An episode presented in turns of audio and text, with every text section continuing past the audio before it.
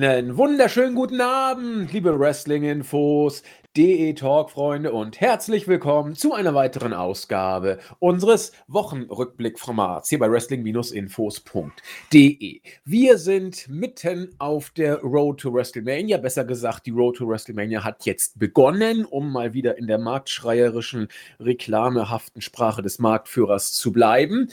Äh, alleine fühlt sich irgendwie eher Business as usual an, wie das ja nun relativ häufig war. Es bleibt oder es wirkt auf uns eher bei der Tendenz, die wir den Weeklies ja eh grundsätzlich nachsagen. Hauptsache irgendwie Content und dann passt das schon.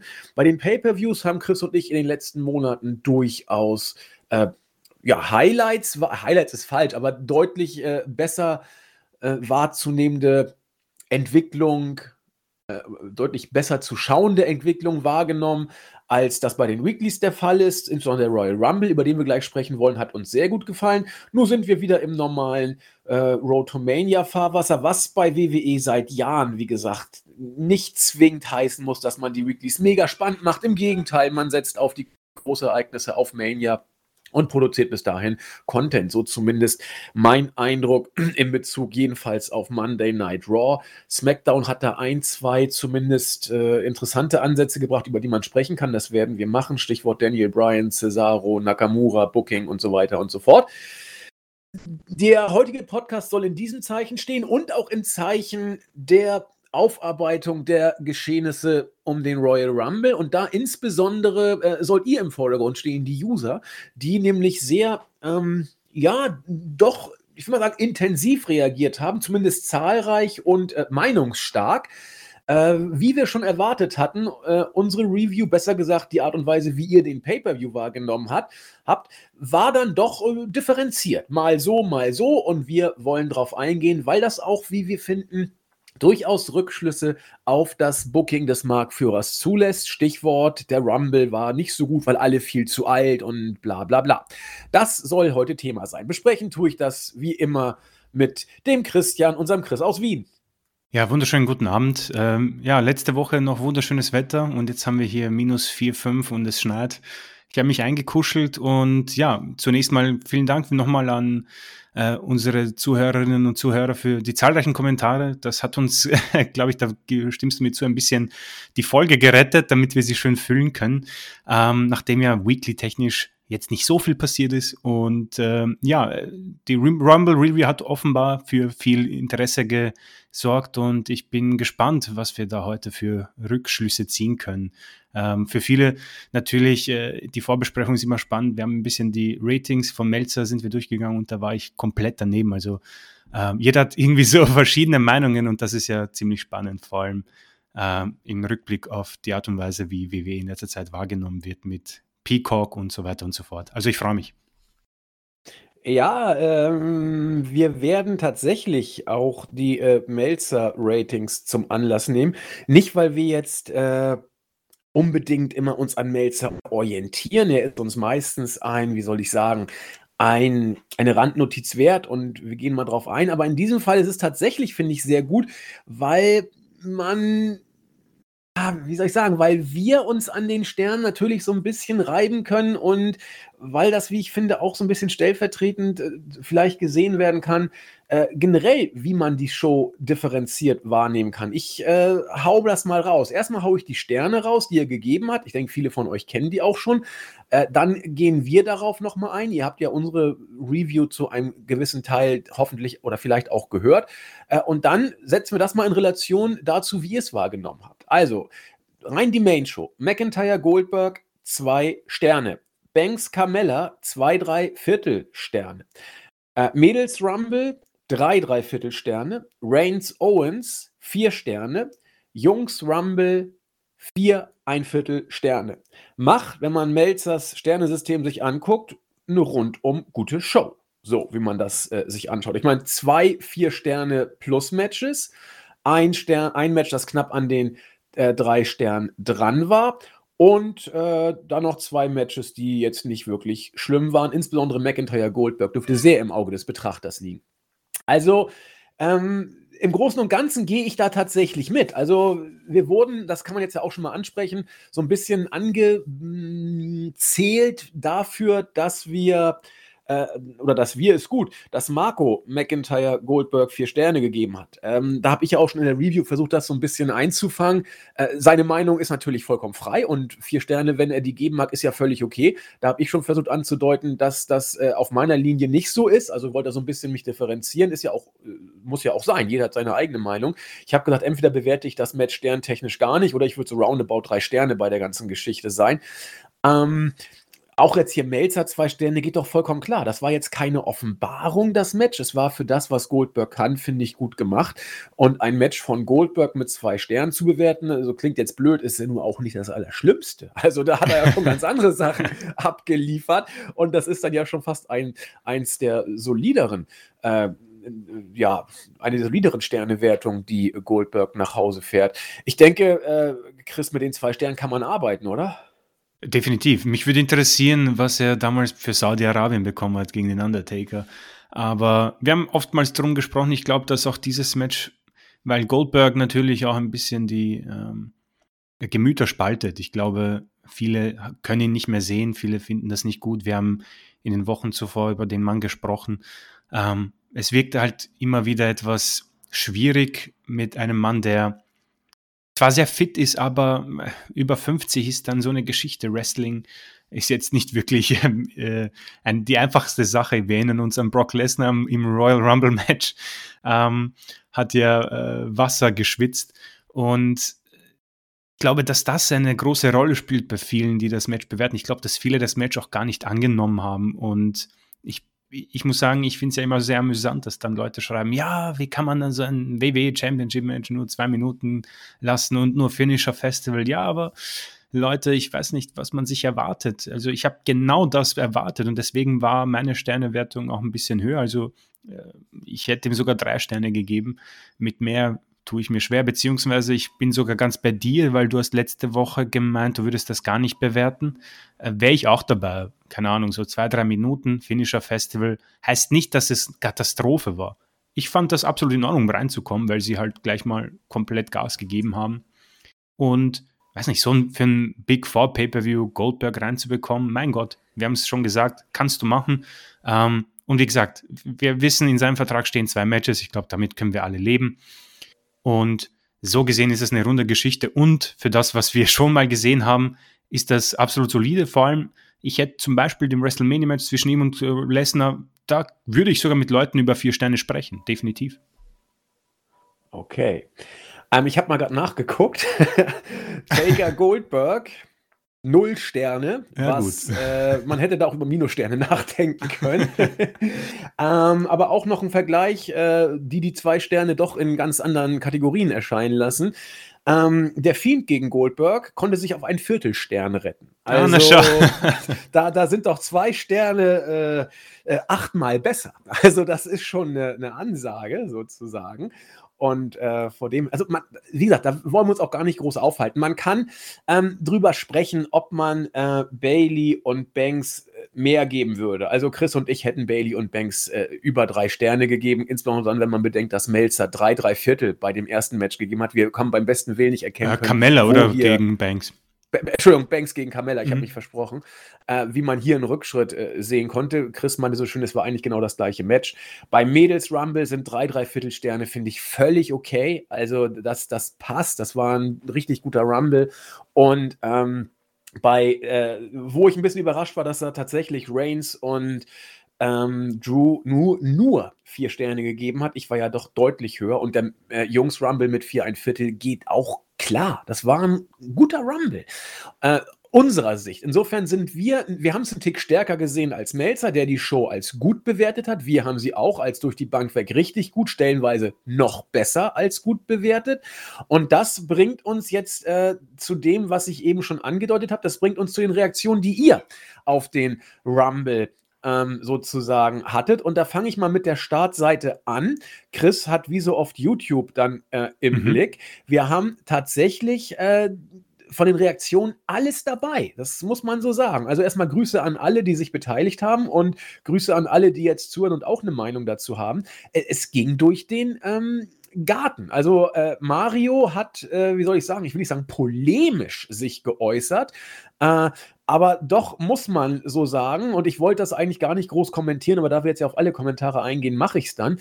Er meinte, da wir ja so begeistert vom Rumble waren, schlägt er vor, unsere Seite äh, in wwe-infos.de umzunennen. also ich, Mario, ich weiß nicht, aber wenn du, was du so geschrieben hast, zeigt mir, dass du unsere Podcasts schlicht nicht hörst. Also da wird sich der Junge einfach an der Überschrift äh, der, der, der äh, Review orientiert haben und nicht reingehört haben. Denn wenn man unsere Reviews hört, dann weiß man, dass wir an WWE nun äh, eher selten mal ein gutes Haar lassen. Und äh, äh, wenn man sich den Rest von seinem Kommentar anguckt, äh, wirkt das eher so wie äh, meine Liga ist besser als alles andere. Äh, aber das äh, ist natürlich auch vollkommen in Ordnung, aber wollen wir da nicht weiter diskutieren. Also Mario hat den Rumble entweder gar nicht gesehen oder fand ihn kacke, ist ja auch okay. Äh, Los Hagels, ich weiß immer noch nicht, wie ich ihn richtig ausspreche. Er hat es, glaube ich, mal gesagt. Ich kriege es immer noch durch den Tüter. Er sagt zum Beispiel, der Männer Rumble war einfach nur langweilig. Einer der langweiligsten, den er je gesehen hat, sogar. Also, wie gesagt, kann man, wird so wahrgenommen. Und er ist nicht der Einzige, der es so wahrgenommen hat. Ähm, Jungs, äh, Mädels fand er gut. Und ansonsten war der Pay-Per-View so in Ordnung, nichts Besonderes. Äh, Sigi Reuven fand zum Beispiel den Rumble richtig geil. Ne? Also gerade Reigns und Owens hat er richtig großartig gefunden. Und äh, er freut sich sogar, dass wir mal wieder eine positive Reaktion über WWE gebracht haben. Also das passt schon.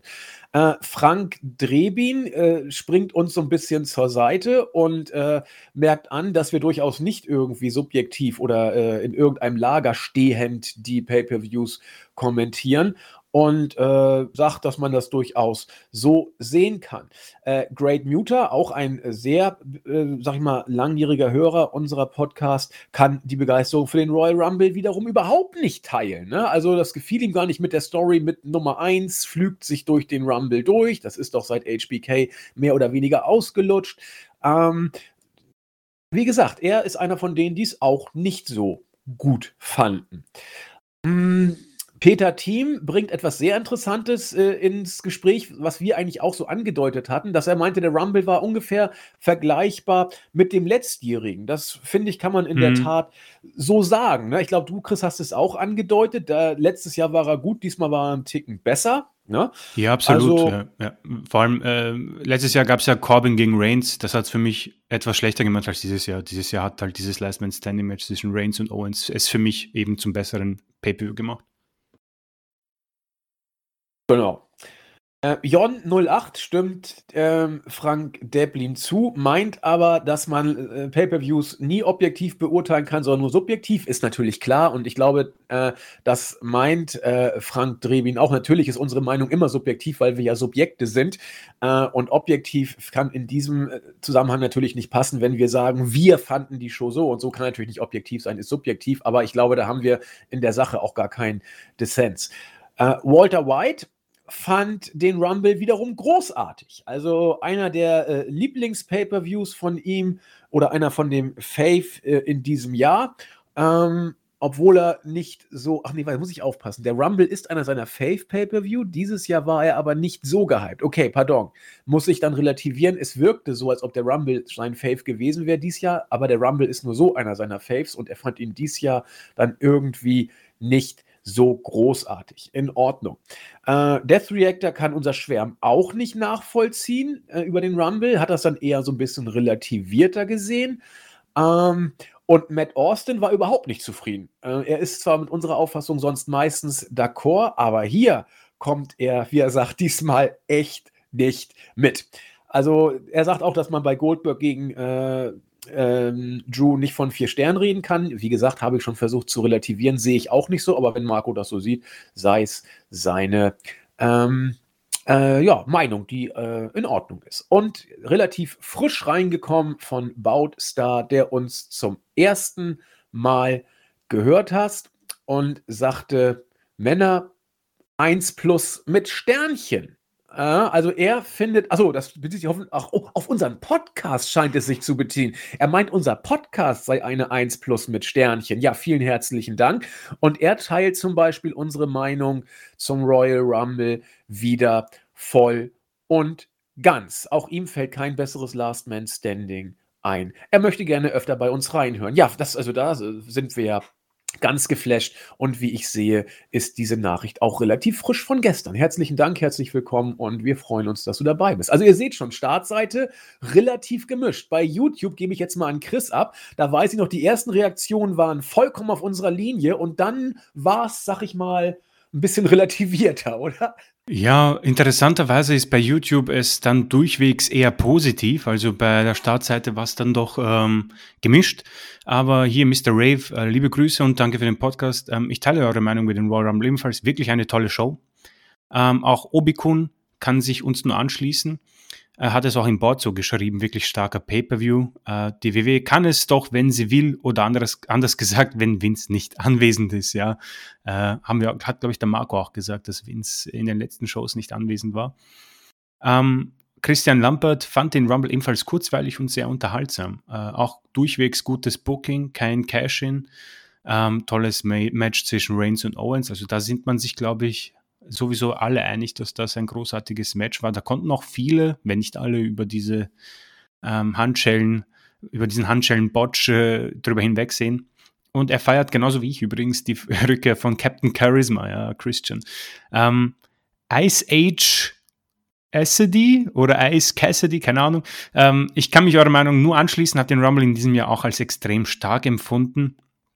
Die Highlights waren das Comeback von Christian und das Match von Owens gegen Reigns. Ähm, Mr. Reinhorn, ich fand den Rumble auch nicht schlecht. Anders als euch hat mich, hat mich der Botch von Paul Hemmer mit dem Schloss bzw. die Reaktion des Ringrichters doch ziemlich gestört. Auch absolut legitim natürlich. Das war ja etwas doof, aber ähm, ich bin froh, dass hier dann doch auch die Matchqualität ähm, gewürdigt wird. Ähm, Simon Strickle, erstmal danke für den Podcast. Der Rumble hat mich positiv überrascht. Also mir gefällt der österreichische Akzent sehr gut, klingt sehr angenehm. Anni natürlich auch, macht weiter so, vielen Dank. Und Thomas Weber fand Rumble okay. Beide großen Rumble-Matches, Man und Woman, waren wirklich gut. Ähm, und auch er spricht auch über die Tatsache, dass Vince nicht da war. Ähm, deswegen YouTube dann durchwegs positiv, aber man merkt schon ein bisschen, es, es polarisiert quasi unsere letzte Folge. Das finde ich sehr spannend und äh, hier nochmal vielen, vielen Dank. Äh, weiter kommentieren. Ähm, ihr helft uns da definitiv weiter mit unserer ähm, Füllung der Folgen, äh, nachdem ja die Weeklies äh, nicht so viel hergeben. In der Tat, das ist eine gute Überleitung. Ähm, hat schon seinen Grund, dass wir diesmal auf eure Kommentare ähm, etwas ausführlicher eingegangen sind. Denn die Weeklies haben uns, ich habe es ja einleitend versucht, ein bisschen anzudeuten, jetzt nicht so vom Hocker gehauen. Und da dachten wir, gehen wir doch mal auf euer Feedback äh, noch mal ein bisschen ausführlicher ein. Und es ist, alles ist gut, Wichtig ist mir wirklich nur, äh, wenn man sich über unseren Podcast äußert, dass man ihn sich dann auch angehört haben sollte. Und da glaube ich eben, dass bei Mario das vielleicht nicht so gegeben war. Wenn doch, bitte äh, ich um Entschuldigung und bitte eine kurze Rückmeldung. Und da die nicht kommen wird, weiß ich, haha, er hat sie eh nicht gehört und bezieht sich nur auf die Überschrift, was dann doch eher schwach ist. Ja, ähm, wenn wir uns mal die Weeklies angucken, Chris, was soll man sagen? Fühlt es sich an wie auf der Main, auf der Road to Mania? Irgendwie wirkte es so, dass man die Show voll macht. Bei Raw hat man Shane mal wieder aus dem Hut gezaubert, war ja lange nicht da, kann man dann mal wieder bringen. Ähm, ansonsten hüllen sich sowohl Edge als auch Bianca dann erstmal im, in Schweigen. Ric Flair betont, dass das mit Lacey Evans alles nur beruflich ist. Ja, was denn sonst? der, der Mann sieht ja aus wie 90, obwohl er, glaube ich, erst 70 ist. Also, das ist alles, wenn man es positiv sehen will, man bleibt on track. Aber äh, Stichwort, das, was, was, uns so gefallen hat, der rote Faden, es wirkt eher so wie ein verwaltender Faden, ohne irgendwie spannend zu wirken. Oder tue ich der Show Unrecht? Nee, ich glaube, man kann das so, äh, zusammenfassen mit man hat eine Schablone gefunden. Ich habe da mal davon gesprochen und die benutzt man.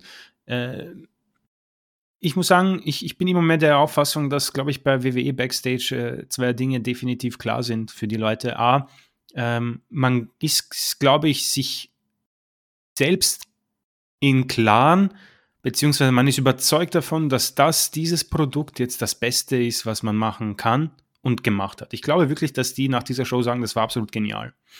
Ähm, und ich glaub, bin mir auch über, ich bin auch überzeugt, dass man mittlerweile von den Ratings nicht mehr so geflasht ist. Ich glaube, dass die Ratings backstage nicht mehr so als für wichtig wahrgenommen werden, weil ähm, Shane McMahon, ich denke, man mag halten, was man will von ihm. Ich denke, wenn er schon mal kommt, dann kann man ihn auch ruhig ankündigen, egal was er macht.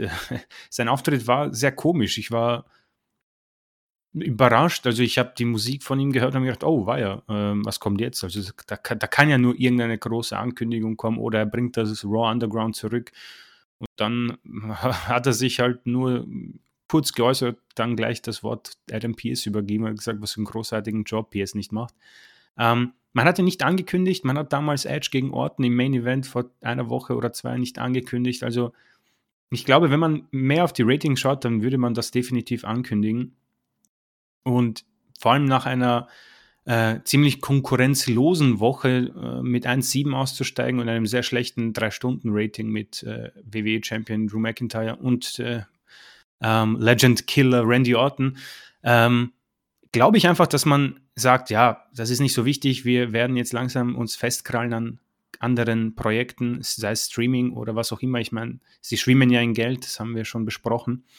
Ähm, und so glaube ich einfach, dass man jetzt sich über, absolut überzeugt ist, dass man das Beste auf, auf die Matte bringt, weil ähm, es, zeug, es zeigt mir einfach nicht, dass man sich grundsätzlich anders verhält in der Road als jetzt Wochen zuvor. Ich muss sagen, ähm, ich glaube, das habe ich äh, im Wrestling Observer gehört. Ähm, wir befinden uns auf der Road to WrestleMania und da ist es mir ein bisschen so vor den Augen ähm, schwarz geworden. Also die früheren Roads, vielleicht bin ich jetzt einfach ein bisschen biased wegen Zuschauen oder nicht, aber die wirkt, muss ich sagen, zusammen mit den letzten zwei Jahren bei mir mittlerweile schon als eine der belanglosesten, beziehungsweise keine, die sich wirklich hervorhebt von den Wochen, ähm, keine Ahnung, zwischen den SummerSlam und dem Rumble quasi.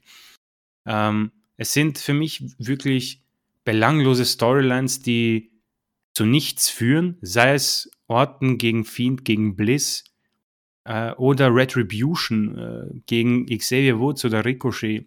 Ich würde halt sehr gern wissen, was genau denn das Problem ist, die die beiden miteinander haben. Äh, die New, New Day haben keine Gürtel mehr und äh, Mustafa Ali was genau bringt es ihm, Xavier Woods Woche für Woche anzugreifen und zu besiegen, beziehungsweise gegen ihn zu verlieren und es nochmal zu probieren? Äh, dann die Flair-Fehde. Das Ganze hatten wir schon mal so. Äh, Charlotte ist nicht mal Championess. Das heißt, wenn er unbedingt Lacey zum Titel führen will, dann führt das doch über Asuka und nicht über Charlotte.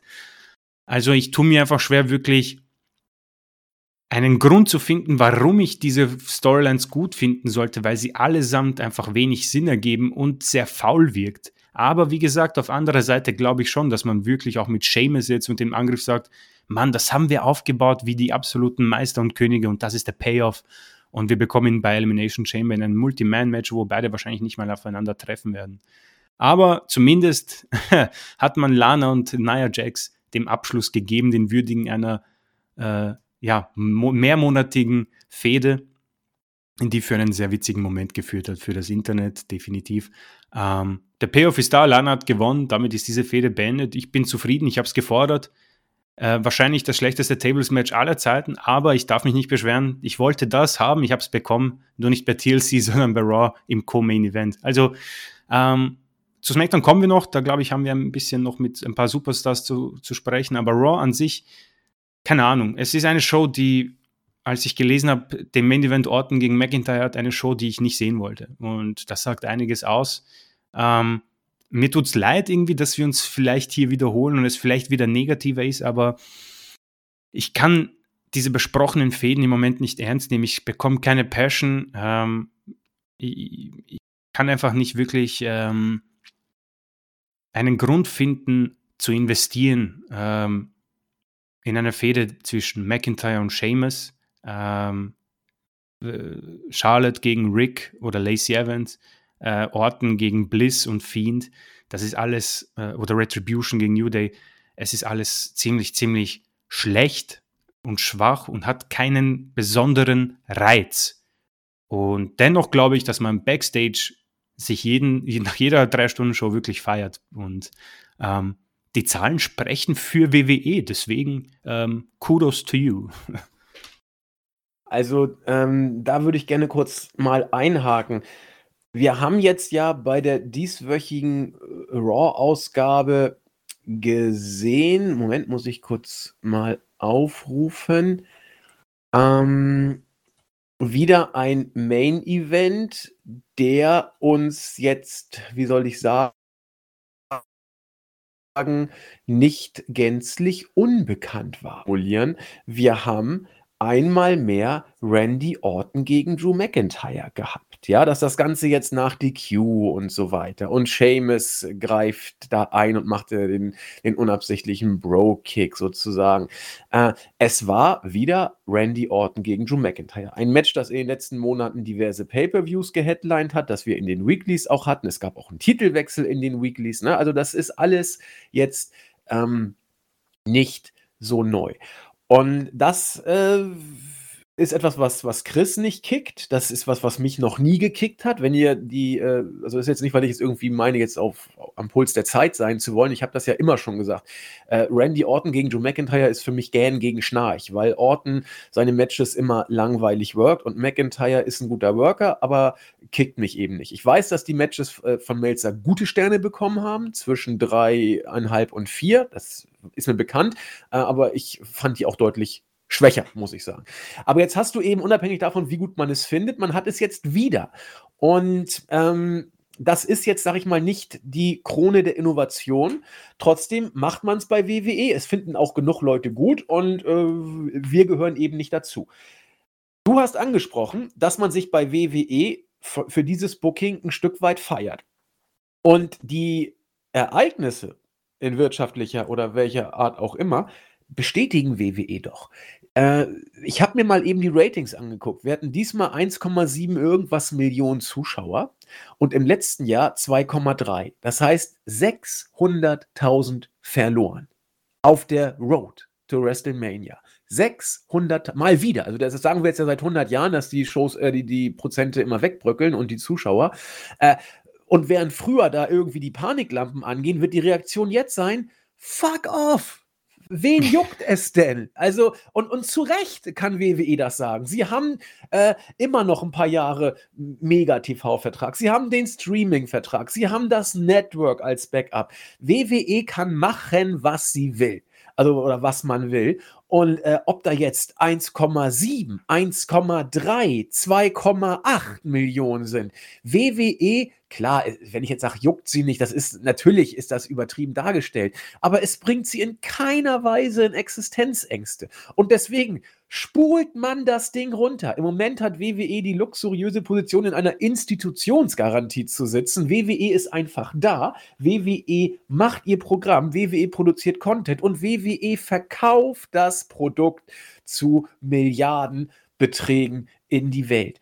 Äh, und wir reden darüber, dass Orton gegen äh, Drew McIntyre ein langweiliger Main-Event ist, weil wir ihn schon ewig gehabt haben. WWE sagt, so fucking what? Wir bringen das die nächsten Monate noch als Main-Event Absolut, und nichts ja. wird passieren. Ne? Ja, ja. Also da hast du dann auch nichts mehr in die Suppe zu krümeln an Gegenargumenten, weil es so egal ist. Die können machen, was sie wollen. Ja, vor allem, weil du kannst ja argumentieren, äh, Orton hat ja in diesem Main Event jetzt keine, es gab keinen Fiend-Angriff oder Bliss. Das heißt, Orton war einfach nur da. Es ging darum, dass man Seamus gegen McIntyre aufbaut. Aber ich frage mich halt, warum denn nicht ein bisschen für den Zuschauer was Neues? Keine Ahnung. Alistair Black sitzt da zu Hause, weil Selina Vega sich ein bisschen äh, angestellt hat, weil man ja alles online verbieten wollte. Warum denn nicht? Du musst es nicht mal, ich, ich verlange nicht mal, dass äh, eine Fehde, dass irgendwas dazu kommt. Kündige es meinetwegen bei Twitter an, so, ja, Alistair Black ist back und bekommt ein Non-Title-Match gegen McIntyre im Main Event. Mehr, mehr, mehr verlange ich nicht mal, weil das wird ein ansehnliches Match und vor allem es ist neu, es ist frisch. Oder Drew McIntyre gegen Ricochet, Drew McIntyre gegen Styles, Drew McIntyre gegen Bobby Lashley. Verdammt, Drew McIntyre gegen John Morrison ist mir egal. Aber du hast ja schon gesagt, sie werden es nicht ändern. Sie, sie, wissen, dass Orton gegen McIntyre irgendwie funktioniert. Sie werden sich nicht verletzen und äh, scheiß doch der Hund drauf. Ähm, Leute, wir schwimmen in Geld. Und da, äh, sie sind offenbar wirklich äh, bestätigt und deswegen wird sich auch in dieser Hinsicht nichts ändern. Die Road wird aus Orton und McIntyre Main Events wohl gepflastert werden. Ja, oder ab und zu, wenn Vince gerade Bock hat, packt man den Fiend noch rein. Genau, ja. Also man muss dazu ja äh, auch zu WWEs Ehrenrettung sagen.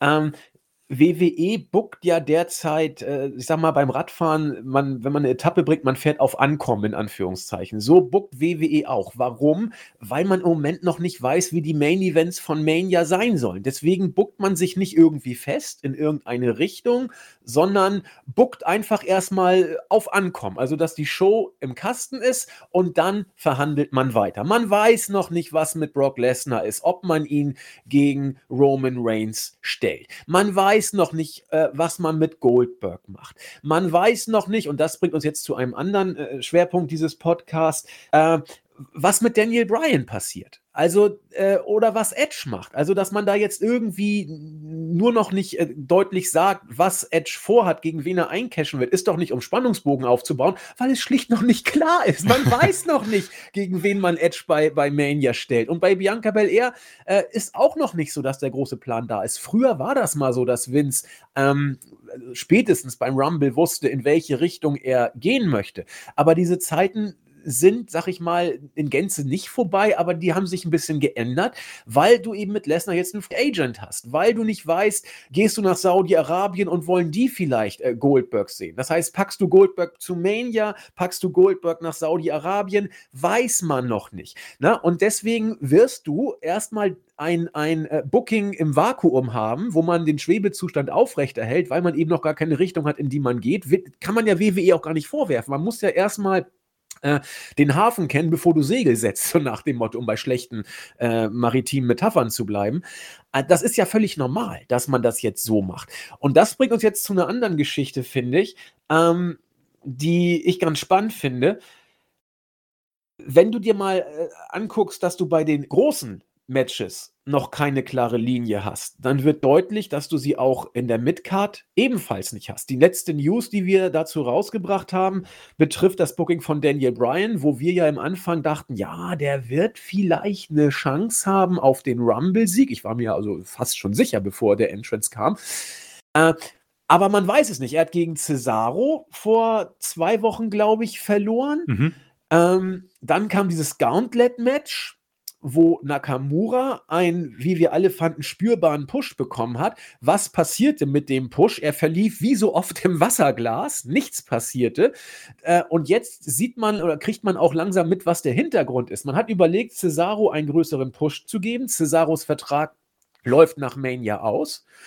Ähm, und äh, Cesaro hatte noch nicht sich entschieden, was jetzt passiert, beziehungsweise man war sich noch nicht einig nach allem, was man gehört hat. Also hat man Cesaros Push angeteased, dann ein Stück weit relativiert, hat Nakamura diesen großen Spot gegeben, hat Nakamura dann verhungern lassen und jetzt gewinnt Cesaro wieder gegen Brian. Warum? Weil man nach allem, was man gehört hat, äh, jetzt die Vertragsverlängerung unter Dach und Fach hat. Ja, also das ist alles jetzt kein WWE weiß nicht, was sie machen, sondern es ist ein WWE reagiert einfach darauf, dass man eben stellenweise noch nicht weiß, was man macht. Und dadurch, dass WWE es so macht, sieht man ja auch, dass die Verhandlungsposition der Worker äh, nicht so die allerstärkste ist. Denn wenn man sagen kann, so, jetzt habt ihr mir den Push gegeben, jetzt müsst ihr mich eigentlich auch weiter pushen und jetzt kann ich eine bessere Situation bei Vertragsverhandlungen haben, ist nicht, weil WWE ja einfach Storylines fallen lassen kann äh, mit der Begründung, so what, wir haben doch eh mehr als genug Geld. Und ich finde, solche kleinen Details ist ja nicht schlimm, aber es zeigt doch, äh, dass das äh, Produkt bei WWE nicht unbedingt das Allerwichtigste ist, sondern eigentlich nur eine Reaktion auf die äh, wirtschaftlichen und vertragsverhandlungstechnischen Bedingungen um das äh, TV-Produkt herum.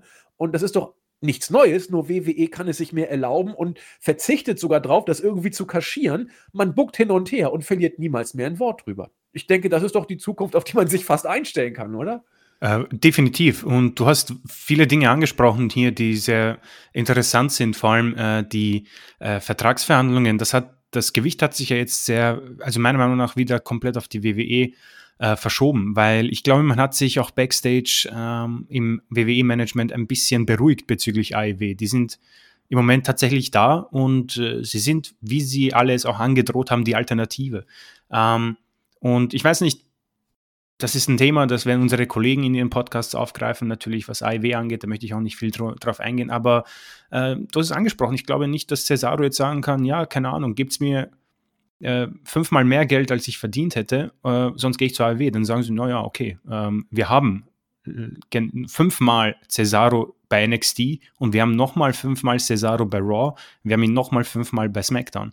Und das ist eben die Geschichte. Ich glaube, wir sind im Moment in einem äh, Pool an Superstars angelangt, ähm, die alle gleich sind, ja. Und hin und wieder poppt da halt dann so ein John Cena wieder hervor, ein Goldberg, ein Undertaker, ein Lesnar, die dann ein bisschen für einen Unterschied sorgen, wo wir dann äh, uns entweder aufregen oder, wie wir es gemacht haben, sagen, naja, es ist erfrischend, weil grundsätzlich dürfen sie am Mic machen, was sie wollen und im Ring machen, was sie wollen. Und das ist für Leute, die regelmäßig äh, Raw-Shows und Smackdown-Shows gucken, eine absolute äh, Relevation.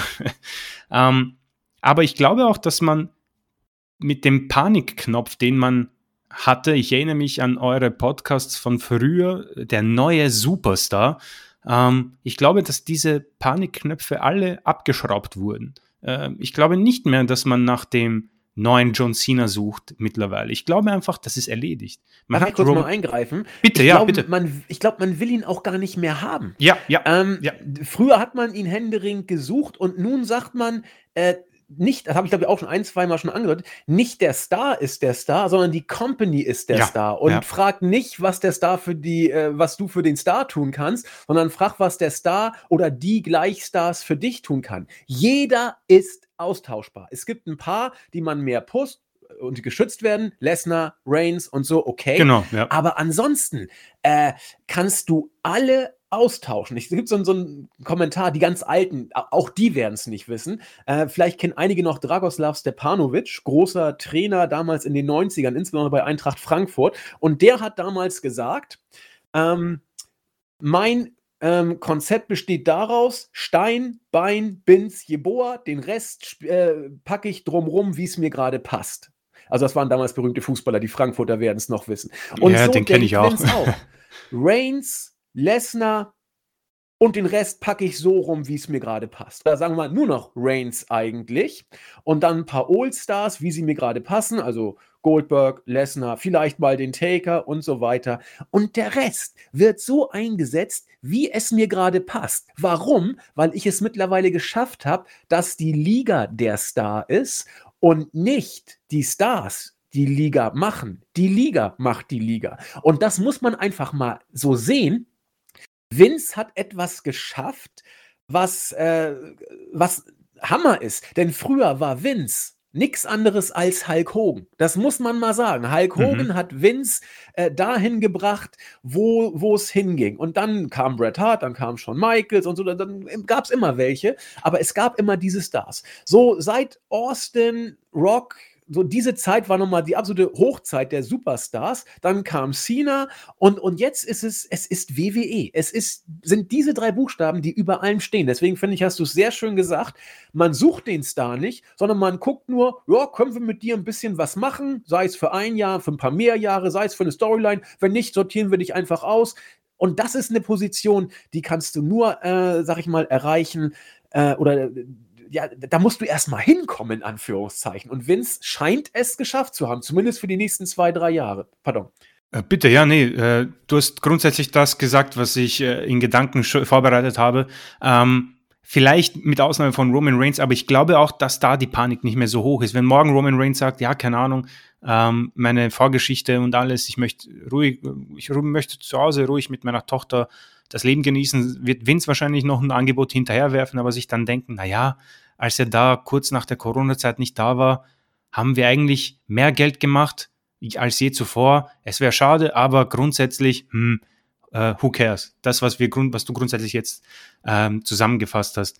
Ähm, und äh, du hast es angesprochen, Stone Cold, The Rock, ähm, diese wird es A nicht mehr geben, beziehungsweise WWE sucht danach nicht mehr. Sie wollen sie auch nicht mehr, weil sie sie nicht mehr brauchen. Die Geschichte ist die, ich habe jetzt auch in unserer News gelesen, man möchte Bad Bunny bei WrestleMania und vielleicht möchte man noch jemand anderes dazukommen. Man sieht, äh, dass es funktioniert. Also für jeden, der jetzt sagt, ja, keine Ahnung, gefällt mir nicht, Bad Bunny hat das beste Merchandise-Shirt bei www.com. So, Jo. und mehr muss ich eigentlich, müssen wir zu diesem Thema nicht sagen. Es ist Oh, alles. Finde ich find das doch, ich würde gerne noch was Okay, dazu ja, sagen. Ich finde, du hast es nämlich sehr, sehr schön gesagt. Äh, gehen wir mal auf dieses blöde, böse Kaninchen zurück. Bad oder was, Bunny heißt Hase, glaube ich. Ja, genau, Hase, Ja. Entschuldigung. Böser Hase, falscher Hase. Ähm, und das ist, finde ich, viele sagen, oh, ich brauche diese Auftritte von Celebrities nicht und so weiter. Ähm, ich glaube, dass das auch eine ganz neue Dynamik annimmt. Früher äh, gehörten so ein paar Celebrities als Gastauftritte so ein bisschen dazu. Ja, also Kid Rock war mal da, Motley Crue sind aufgetreten, Cindy ja, Lauper war ganz wichtig für die erste WrestleMania damals. Mike Tyson. Ähm, Mike, genau, also das, das gehörte so ein bisschen dazu. Mittlerweile habe ich das Gefühl, dass Vince das nicht mehr als Auftritt von Celebrities sieht, sondern als eine Verwebung von WWE hin zum Mainstream Entertainment. Hm. WWE soll aus dieser Schmuddel-Wrestling-Ecke raus, deswegen sagt man ja auch Sports Entertainment und nicht Wrestling. Und Vince will WWE in die Mainstream-Unterhaltungsgeschichte packen. Er will die Verwebung nicht nur durch mehrere Auftritte von Celebrities, sondern er will Celebrities äh, im Ring haben. Ja, deswegen hat ja auch Platzpatron Kelly damals einen Spot genommen gegen, ich weiß gar nicht, Kevin Owens. es war. Gegen Kevin Owens, wo durch den Tisch da geplumpst genau, wurde, ja. durch Schaumstoff, Entschuldigung, durch Schaumstoff geworfen wurde. Und jetzt äh, sieht man, dass das böse Kaninchen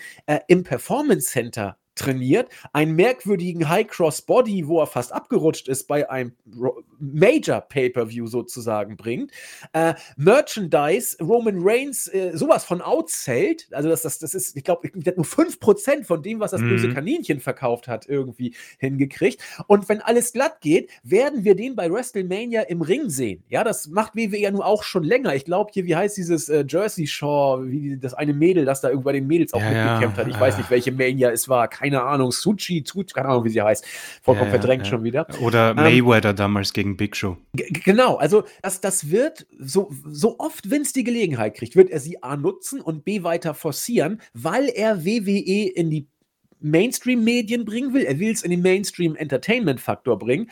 Und äh, das geht noch mehr in die Richtung, äh, die Company ist der Star. Und du hast sehr schön gesagt, diese Leute wie The Rock, äh, äh, Stone Cold. Austin und, und Mick Foley und so, die, die, die wird es in der Form nicht mehr geben. Und ich glaube sogar, die sind Vince sogar ein Stück weit gefährlich. Denn äh, er konnte von Hulk Hogan profitieren damals, von seinen Stars. Ne? Die haben die Liga groß gemacht. Aber jetzt wird ja Vince Gefahr laufen, dass man auf den Star sich konzentriert. Also jetzt ein bisschen sehr überspitzt und natürlich auch nicht ganz an der Wahrheit dran. Aber äh, das zieht ja die, ähm, die Aufmerksamkeit vielleicht ein Stück weit vom Produkt weg. Natürlich, vielleicht gewinnt das Produkt auch durch den Star, kann so eine Wechselwirkung sein. Aber wie du sagtest, ich glaube, er sucht diese Stars nicht mehr, weil er sie nicht nötig hat. Und das mega Beispiel ist doch Drew McIntyre. Drew McIntyre ist ein guter, wirklich guter Worker. Er hat nicht annähernd Super Beispiel. Das, das nicht annähernd das Charisma eines Steve Austin, Shawn Michaels oder wie auch immer. Äh, er ist ein durch und durch guter Worker. Und dieser Mann ist seit einem Jahr der Topstar der Liga. Bringt es die Liga nach vorne? Nein. Schadet es der Liga? Nein. Im Gegenteil, Vince hat in dieser Zeit diesen äh, 9 Milliarden Deal abgeschlossen. Das heißt, es ist doch scheißegal wer da der äh, Megastar ist. Und deswegen, wenn Reigns sagt, ich gehe, wird Vince ihm mehr Geld geben als anderen. Und wenn Reigns sagt, ist mir egal, ich gehe, dann sagt Vince, schade, ich habe es versucht. Das mhm. Übliche, wir warten mal drei, vier Jahre ab, dann kommst du bestimmt wieder und dann werde ich dich auch mit offenen Armen aufnehmen. Äh, und dann bist du einer von denen, die auch wiedergekommen sind. Sie sind alle wiedergekommen bis jetzt, so nach dem Motto.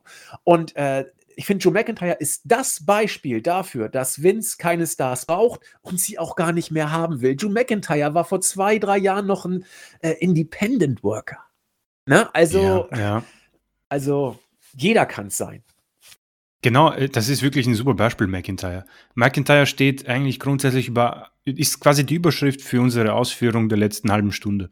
Äh, es ist wirklich perfekt. Ähm, was natürlich Hoffnung machen würde für andere Superstars in einer ähnlichen Rolle. Keine Ahnung, sei es eben Nakamura, sei es ähm, eben Cesaro, wobei ich da in Klammer, Cesaro ist mal so eine Geschichte bei Online-Fans.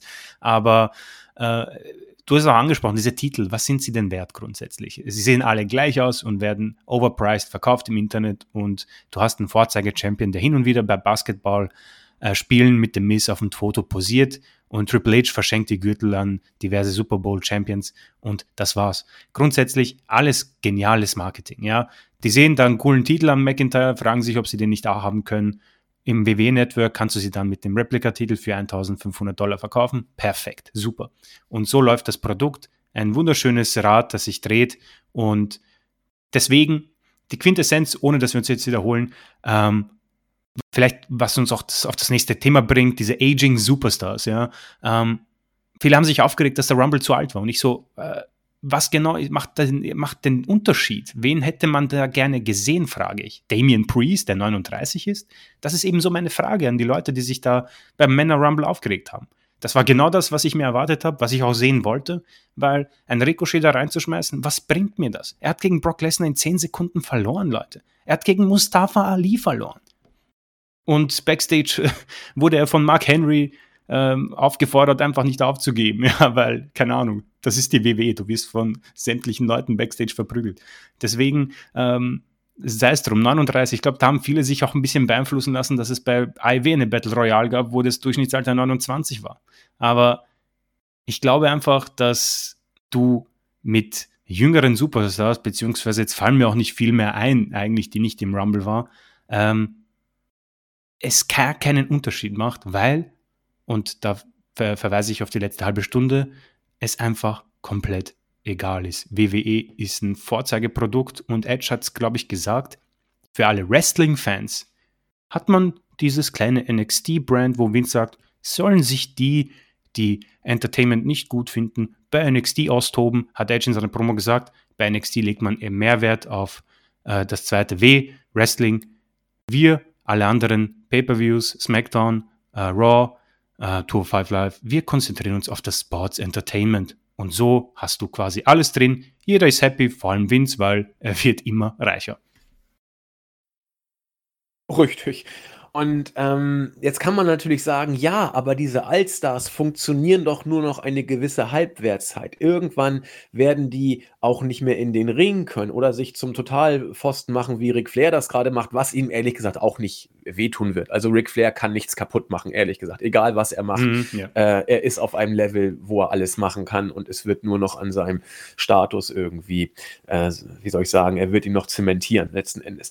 Ähm, natürlich, diese dieser Einwand ist meines Erachtens durchaus berechtigt, aber zwei Sachen darf man, glaube ich, nicht vergessen. Erstens, äh, die Leute, die wir jetzt, sag ich mal, eher so random wahrnehmen, werden vielleicht in zehn Jahren, wenn sie dann so eine Pause haben, ein bisschen retired sind, werden sie vielleicht diesen gleichen äh, Push-Effekt äh, erzeugen, weil die Vergangenheit eben vieles verklärt oder weil die Zeit vieles verklärt und man sieht dann die Zeit, in der man das geguckt hat, dann, oh, damals, ja, da war alles noch gut und ah, da ist jetzt, äh, wen nehmen wir denn mal? Da ist jetzt äh, Mustafa Ali, der damals ja auch mal ein Stable angeführt hat oder Ricochet, was war das für ein geiler Typ? Bestes so, Beispiel Kalito, ganz ehrlich. Kalito, ja, random, ne, muss ja. man ja sagen. Ein paar Spots gehabt und mal Tag-Team-Titel gehalten. Äh, und jetzt reicht das auch für, natürlich für kein Mega- Pop ist klar, ne? aber du kannst ihn mal bringen und das kannst du in 10, 20 Jahren auch mit dem aktuellen Roster machen. Und selbst das zweite, selbst wenn nicht, selbst wenn dieser Effekt so nicht kommen wird, äh, wenn Vince diesen Kurs weiter durchzieht und wenn da nicht das böse Erwachen kommt, dann wird man da auch sagen, so what? Dann packst du eben in den Rumble irgendwelche Durchschnittsleute rein lässt ihn von irgendwem gewinnen und hast einfach nur Content produziert und es äh, juckt keinen. Irgendwen wirst du immer schon in diese Richtung bucken können und es wird passen. Natürlich, es kann sein, dass WWE also ich habe letztens dran gedacht. Ich weiß nicht, ob ihr äh, Buddenbrooks gelesen habt, das Erstwerk von Thomas Mann. Da wird Thomas Buddenbrock zum Senator äh, ernannt in Lübeck und die Familie ist da scheinbar auf ihrem absoluten Höhepunkt. Tatsächlich hat da der Niedergang schon jahrelang vorher begonnen. Jetzt könnte man, wenn man diese Parabel umsetzen will und auf WWE äh, ummünzen will, könnte man sagen, WWE ist jetzt auf dem absoluten Höhepunkt, kann machen, was, was sie will, aber vielleicht hat der Niedergang schon vor zwei, drei Jahren begonnen und es ist nur so ein bisschen zeitversetzt spürbar, denn die Ratings bröckeln. Im Moment kann man sagen, egal, sie haben gerade den Milliarden-TV-Vertrag gemacht, sie haben jetzt den Streaming-Milliarden-Vertrag gemacht, aber vielleicht bröckelt hinter der Fassade schon alles, weil irgendwann die Zuschauer alle weg sind. Und entweder kriegt WWE die Kurve hin, Streaming-Dienste, alles wird geil, eigener äh, Network-Channel oder was auch immer und alles läuft. Äh, oder wir erleben jetzt gerade den Anfang des Untergangs, den noch keiner so wahrnimmt, weil man sie mit Geld im Moment zuscheißt.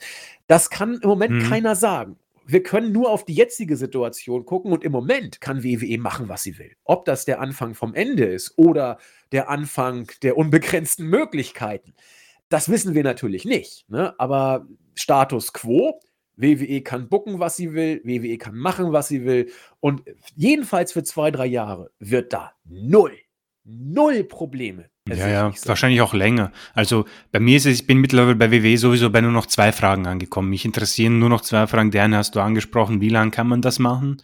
Äh, wie lange gibt es diesen einen Superstar, den man zurückholen kann in, in Form von Edge und so weiter?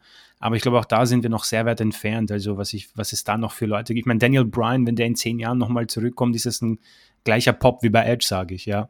Äh, oder ich kann, wahrscheinlich wird Vince McMahon auch irgendwann CM Punk wieder dazu bringen, eine äh, Royal Rumble Appearance zu machen. Also das geht eigentlich ja so schnell nicht aus. Und meine zweite Frage ist natürlich eine, die sich wohl viele stellen und die noch lange nicht beantwortet wird.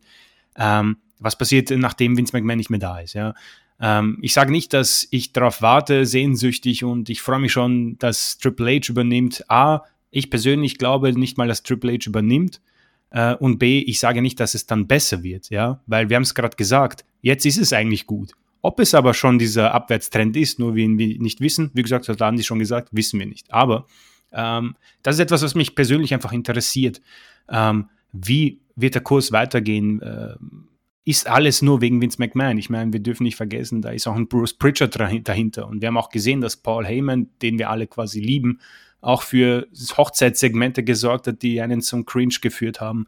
Ähm, vor allem ist die Frage, ich meine, Vince ist 75 oder wie alt auch immer. Äh, wer sagt denn nicht, dass der Mann noch 25 Jahre oder 20 dabei ja, ist? Eben. Ganz ehrlich, 20. Und wenn, wenn dann jemand sagt, ja, Triple H übernimmt dann eh, Leute, Triple H ist dann 70. also, äh, wie gesagt, Stimmt, das so ist wie so. Prinz Charles, der wird auch niemals König. ja, stimmt. Gut, gutes Beispiel, großartiges Beispiel. Ähm, deswegen, äh, das ist so etwas, was mich persönlich noch ein bisschen äh, so eine Spannung hervorzieht. Äh, aber ich sage nicht, und das möchte ich unterstreichen, also ich möchte nicht, dass es jetzt irgendwie dann aufgegriffen wird, äh, irgendwelchen Snippets oder was auch immer. Ich sage nicht, dass Triple H und NXT quasi die Hoffnung von uns allen ist. Ja, NXT ist cool und ich würde es wahrscheinlich mit dem Main Roster tauschen, klar. Aber um ehrlich zu sein, bin ich mir gar nicht mal so sicher, wer bei welchen Segmenten und Matches wirklich seine Hände im Spiel hatte. Wir haben darüber gesprochen, Vince war jetzt mal auch nicht da hin und wieder. Und man hat auch schon gehört, dass Triple H bei manchen Sachen dabei war, die eine halbe Katastrophe waren. Deswegen muss man da vorsichtig sein. Aber das persönlich würde mich interessieren. Und ja, wie gesagt, ich bin mir eben nicht sicher, ob Triple H übernimmt. Wie gesagt, der Vince, ich träume zu, dass er die 100 voll macht. Zumindest die 95 und dann ist Triple H auch schon 70 und ob der dann noch Bock hat, ist dann die Frage. Also, das ist noch so etwas, wo ich dem Ganzen etwas Spannung hervorheben kann. Aber ansonsten, glaube ich, ist das dieser ich möchte nicht sagen Brei, das ist ein bisschen abwertend, aber ich glaube, wir sind jetzt in diesem Einheitswasser drinnen, dieses geschmackslose Wasser, was man bei einer Diät trinkt.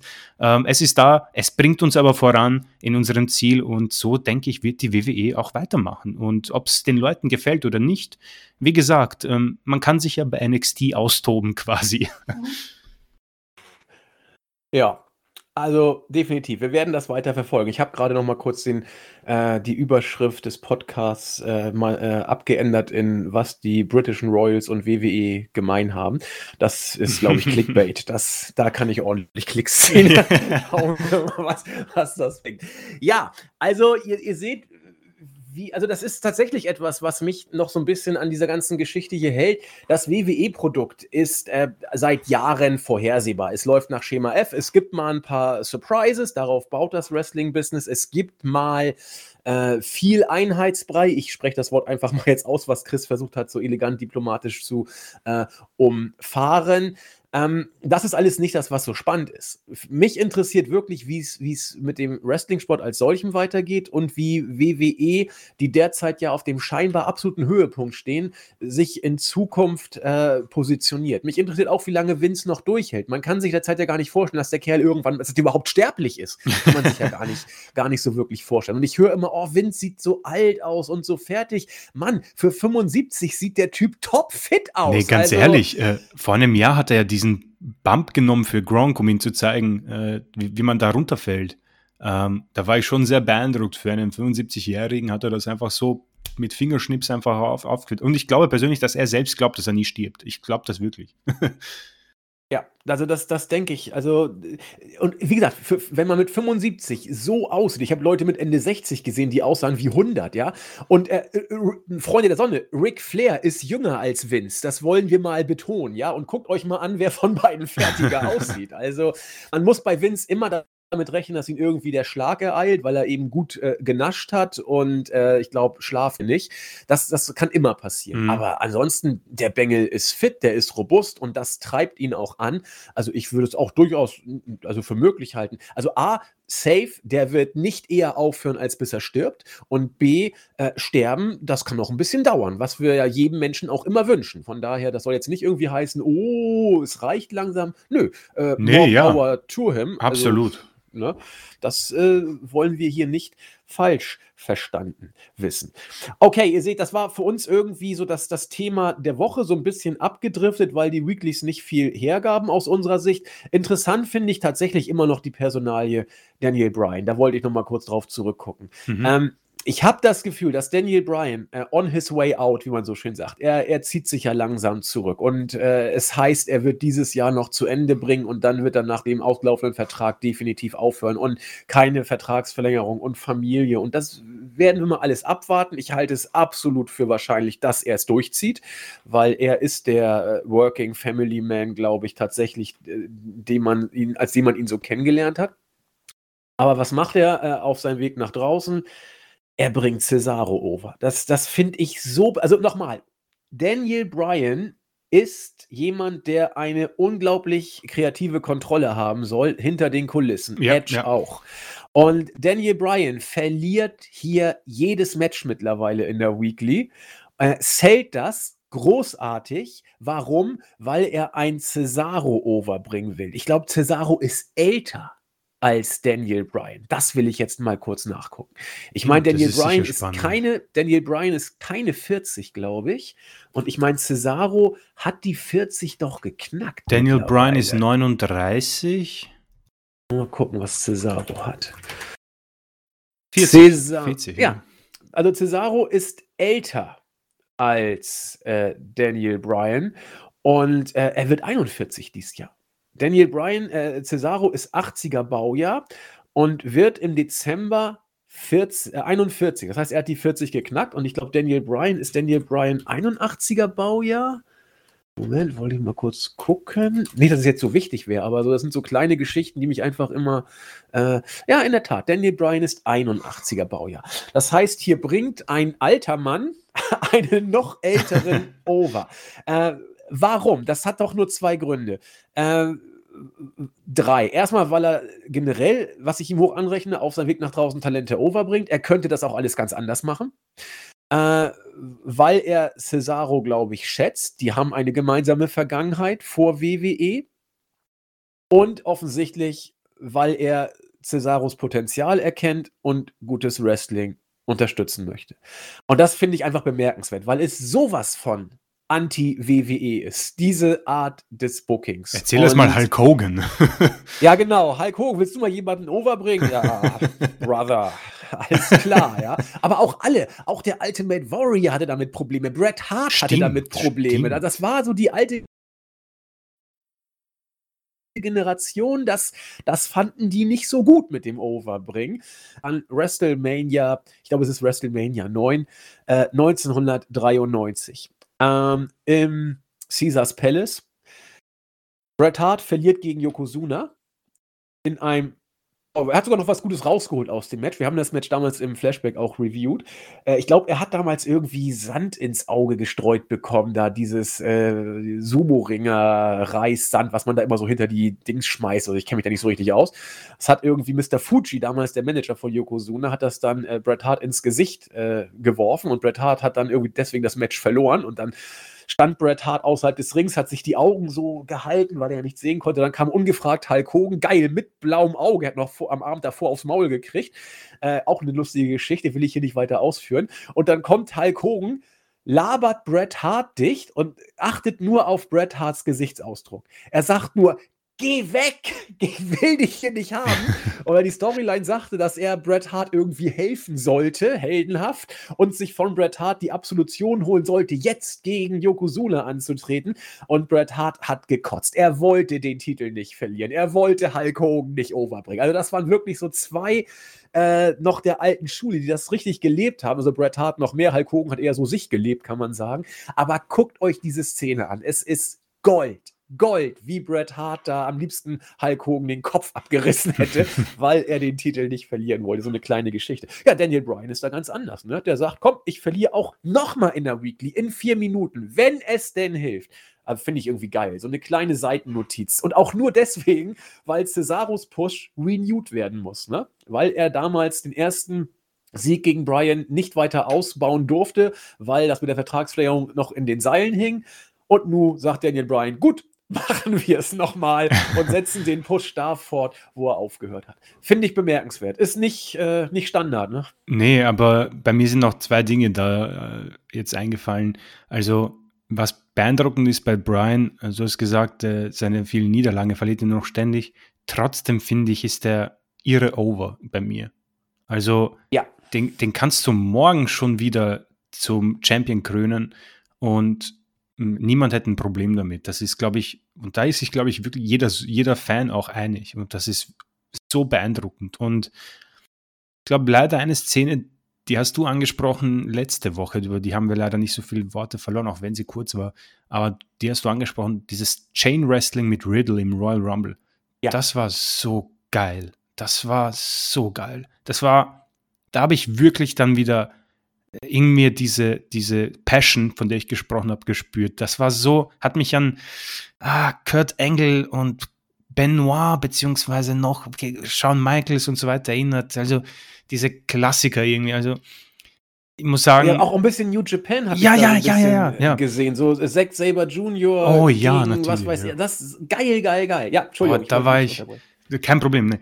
Äh, und das haben wir zu wenig, glaube ich, besprochen, aber das war so, meine Güte, ist der Mann gut. Weil natürlich Riddle kann es auch, aber ich glaube, dass äh, Brian wirklich jedes Match jetzt callt und du hast angesprochen, sich da hinzulegen und trotzdem so, bei mir persönlich ist er für mich ein absoluter Topstyle und das ist nach so vielen Niederlagen äh, so beeindruckend.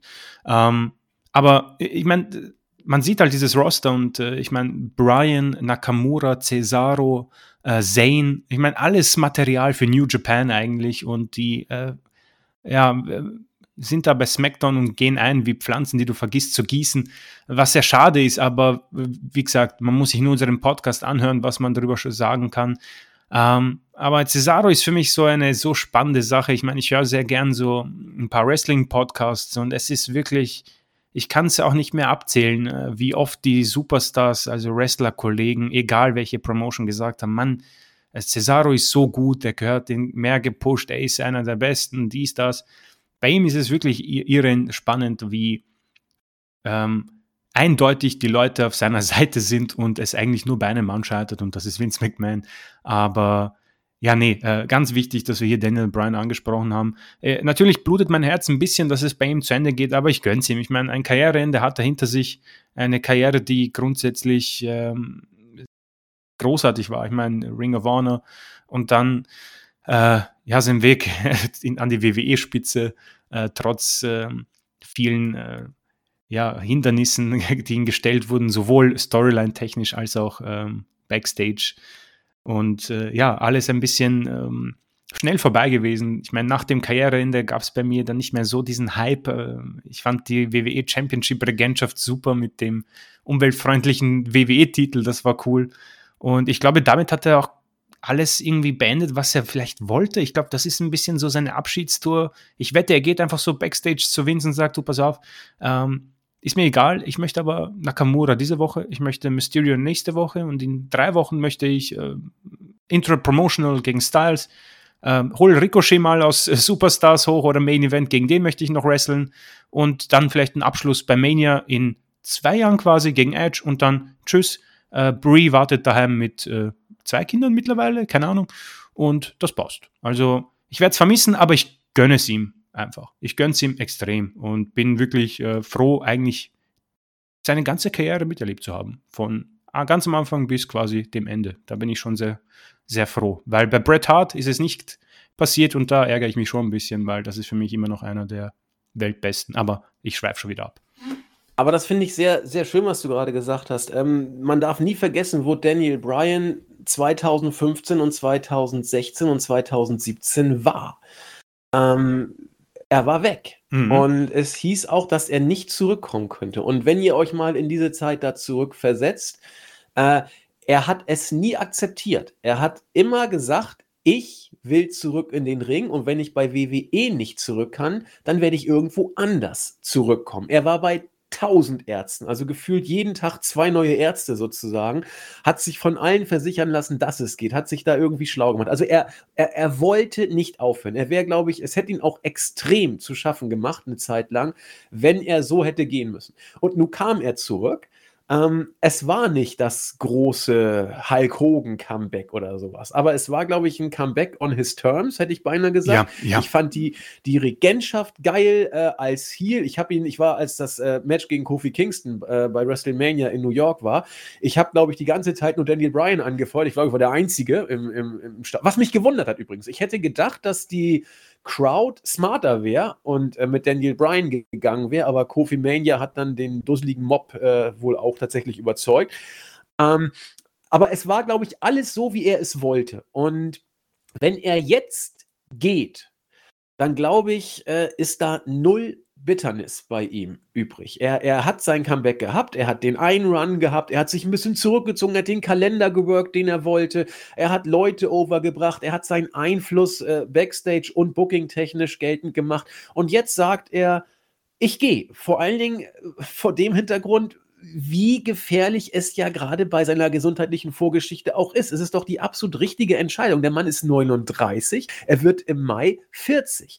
Und äh, das passt doch auch perfekt, wenn der Vertrag dann ausläuft, dann geht er. Und den Stil, den er workt, da kannst du immer in vier, fünf Jahren ein genau. Special Rumble Entrance machen oder mal ein Showcase Match bei Mania. Er macht ja keinen Stil wie, was weiß ich, äh, dass du da immer so, so einen Frog Splash machen musst oder irgendwelche anderen Moves, die dich kaputt machen oder einen Stuhlschlag auf den Kopf oder irgend so ein ECW-Scheiß. Äh, er workt dann ein safes Match gegen wen auch immer und du kannst ihn immer wieder mal bringen. Geiler kannst du doch nicht abtreten. Ja, vor allem äh, Retirement im Wrestling ist ja auch nicht mehr, also war es auch wahrscheinlich nie so, wie man es sich, glaube ich, vielleicht denkt. Also ich glaube, du kommst schnell mal zurück. Also äh, wenn es jetzt nicht komplett unmöglich ist, aber ich muss sagen, spätestens Edge oder Shawn Michaels haben mir gezeigt, dass Retirement nicht Retirement ist. Und ich glaube, dass morgen Ric Flair auch sofort in den Ring steigen würde, was ich sehr, sehr äh, abrate. Aber du hast es angesprochen. Ähm, ich glaube, man hat sich mir angemerkt, ich habe das gesehen damals, diese Retirement Speech und es kam mir dann noch schnell Interviews von ihm privat, wo er gesagt hat, eigentlich wurde ich damit überrumpelt von Vince. Er, Vince wollte halt diese, dieses Abschlusssegment natürlich, weil es war klar, dass da Tränen kon, kommen. Und man hat es auch gesehen, diese Bilder, dass er sofort dann geweint hat. Und es war einfach nicht on, on his terms quasi. Und er hat das nicht auf sich ruhen lassen, hat es geschafft und ich glaube, es ist, äh, äh, es ist, glaube ich, ein bisschen von beiden. Ich glaube, er hat jetzt seine Terms und es ist vielleicht auch nicht mehr das, was er so in Erinnerung hatte, ein bisschen. Ich, es ist fast wie bei einem verletzten Spieler. Je länger er verletzt ist, desto besser wird er in den Gedanken der Fans.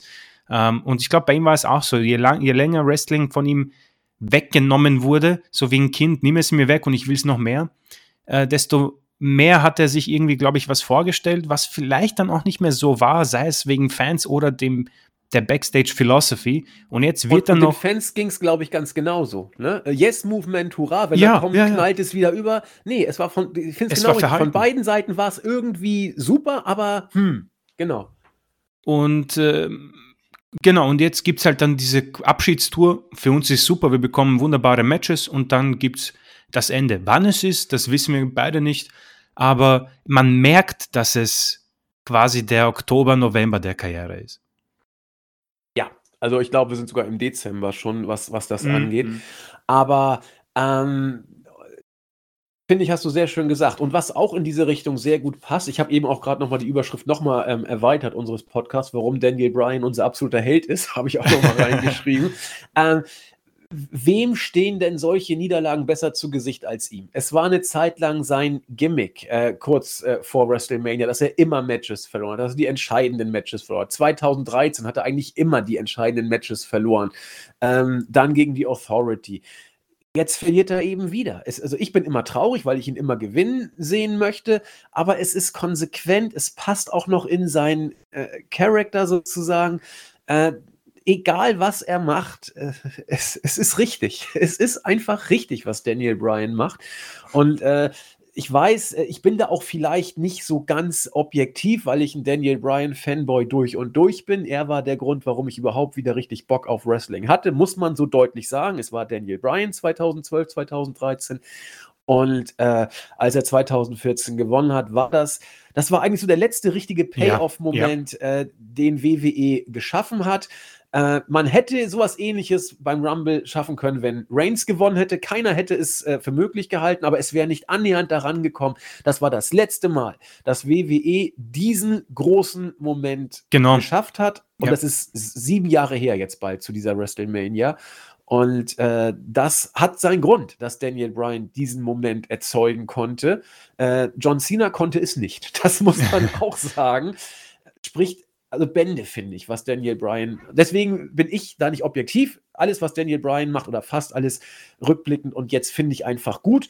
Und äh, wenn irgendwann rauskommt, er schlägt seine Frau und kleine Kinder und so, klar, alles eine andere Geschichte, aber alles, was ich jetzt weiß, äh, wrestlerisch und, und, was man so private hört, äh, selten so ein im Wrestling zu haben. Und äh, wir freuen uns riesig, dass wir jetzt noch, wir nehmen, was wir kriegen, so kann man es, glaube ich, sagen. Ne? Absolut, ja. Ich meine, äh, ich kann mir auch vorstellen, das wäre natürlich ein super Gewinn, wenn es die WWE erkennt, ihn als Producer backstage, ja, äh, nach seiner In-Ring-Karriere.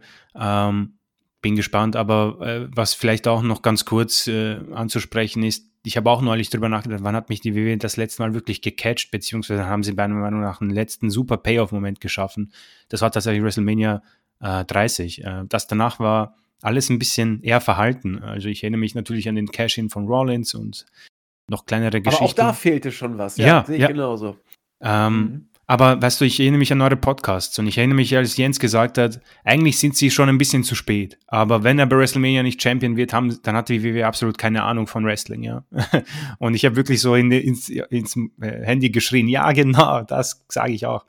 Ähm, der einzige Moment, wo ich mich noch erinnere, wo sie einen neuen Superstar schaffen konnten, der meiner Meinung nach Cena ersetzt, was man ja mittlerweile nicht mehr nötig hat, war tatsächlich irgendwo, als Kevin Owens als NXT-Champion zu Raw kam und Cena diese Open Challenges hatte. Und er hat Cena die Popper Powerbomb verpasst und hat, hat den United States Gürtel quasi auf den Boden geworfen und hat draufgetreten und den NXT-Titel hochgehalten. Und hat ihn dann, glaube ich, beim Elimination Chamber, Chamber Pay-Per-View oder No Way Out, was auch immer, hat er, hat er ihn besiegt. Und das war so, oh wow, okay, Cena legt sich hin ist Owens vielleicht der Nächste? Und natürlich war ich damals schon begeistert vom Mann, kenne ihn ja durch die Later-Matches von Ring of Honor und El Generico. Ähm, und da habe ich gedacht, okay, wow, damn, das ist es vielleicht. Vielleicht ist es, das ist vielleicht der Mann nach Brian, nach äh, Punk, der mich wirklich nochmal fesselt, weil er Innering hat, weil er Mike hat, weil er Charisma hat. Und dann hat Cena ihn bei Money in the Bank und bei SummerSlam besiegt und das war alles für die Cuts. Und heutzutage ähm, haben wir halt, wie gesagt, bei Owens nur noch die großartigen Matches, wo er uns dann immer noch ein bisschen überrascht und wo wir uns denken, warum man denn nicht mehr aus ihm rausholt. Aber das war vielleicht noch für mich aus meiner äh, Sicht, äh, wo ich ja, sage, war der letzte gesagt. Moment, der letzte Payoff-Moment. Wo mir gerade einfällt, äh, Brian und Punk im Vergleich, äh, wenn man mich fragt, mit wem ich ein Bier trinken würde, ich würde aber keine Sekunde zögern. Also mit, mit Punk möchte ich kein Bier trinken. Ganz ehrlich. Ich glaube, das ist ein ziemliches Arschloch, was man so Ich glaube auch. Äh, ja. Aber mit Brian ist, glaube ich, mit Brian kann man, glaube ich, immer mal. Brian ist das äh, sicher lässig. Schnacken. Punk ja, ist da ein bisschen ein schwieriger Kollege, glaube ich. Also der hat sich ja auch mit Colt Cabana, der angeblich sein aller, allerbester Freund war, jetzt auch ähm, ein bisschen, ja, im, im Zwist. Also ich glaube, der ist ein schwieriger Mann. Also da muss ja, ich ein bisschen die WWE auch etwas in Schutz nehmen in dieser, aber das ist eine ganz andere Geschichte. Ja, das äh, ein, ein sehr, er ist ein Individuum, also ja, ein bisschen ja. Diva-mäßig geht aber, er ja auch. Ne? Aber ich muss auch sagen, äh, seit CM Punk, ich habe wirklich, er hat teilweise für mich damals auch die Shows gerettet. Ich habe geschaut, ja. weil Punk da war. Muss, ich Natürlich. muss ehrlich sein. Punk war der Grund, dass ich regelmäßig Raw äh, ein, eingeschalten habe. War ja, so. aber gerade deshalb, das macht ja ein Star auch aus, dass er eben so ein bisschen als Diva mhm. gilt. Mhm. Und das muss man auch sagen. Äh, ich glaube, das haben wir damals auch mal im Podcast gesagt. Äh, 2015, 16. Ähm, die News, die bei uns die meisten Klicks hatten, waren die, wo in der Überschrift Undertaker oder Punk war. Ne? Also das hat auch noch nach dem Karriereende, hat Punk zwei, drei Jahre unglaublich Klicks generiert, weil er eben diesen Star, dieses Star-Standing hatte und genau das, was du gerade angesprochen hast, wohl bei vielen anderen auch ausgelöst hat. Äh, Punk war bei uns äh, in der Newsredaktion äh, Click Magnet. Kein Chicks Magnet, sondern Click Magnet. Also der, oh, dafür steht, dafür steht also CM. ja, jetzt haben wir es rausgekriegt. Click Magnet Punk. Jetzt haben muss, wir endlich das Rätsel gelöst. Ich muss halt zugeben, ich war nicht, ich war nicht ganz ohne Beteiligung für diese großen Klicks. Also ich habe da auch sofort auf den Titel drauf geklickt. CM Punk vor Rückkehr, da war ich dann sofort, oh, okay. Ja, oder warum CM Punk jetzt einen Apfelbaum gepflanzt hat, klick, klick, klick. Also, das war, also das war, solange Punk in der Überschrift war, das ist wirklich unglaublich. Und das zeigt ja auch, der war schon ein, zwei Jahre weg von WWE zu der Zeit. Ne? Und trotzdem äh, hat er die, die User wirklich äh, interessiert. Ja, vielleicht auch diese, diesen, diesen Titel hier nochmal überarbeiten. ja, durch CM Punk. Wofür, wofür CM Punk äh, das CM steht, wir haben, na, das, das ist, es ist zu viel, glaube ich. nee, nee, also ah, ich habe schon, glaube ich, ziemlich, ziemlich äh, Clickbait-mäßig Überschrift äh, versucht zu machen mit Royals und WWE, das wird schon ausreichen. Äh, wir schauen mal, was passiert. Ja, also ihr merkt, die Weeklies, haben, die Weeklies haben uns heute mal mehr oder weniger gar nicht interessiert. Wir haben sie kurz angesprochen und sind so ein bisschen in Schwafeln über die Grundsituation von WWE und dann auch ein bisschen natürlich Daniel Bryan. Das war uns wichtig diese Woche. Aber das haben wir ja auch schon mehrfach angekündigt. Wir werden hier nicht irgendwie stramm 1-1 die Weeklies besprechen. Wir versuchen da so ein bisschen mal immer zwischen den Zeilen oder links und rechts mal ja, zu genau.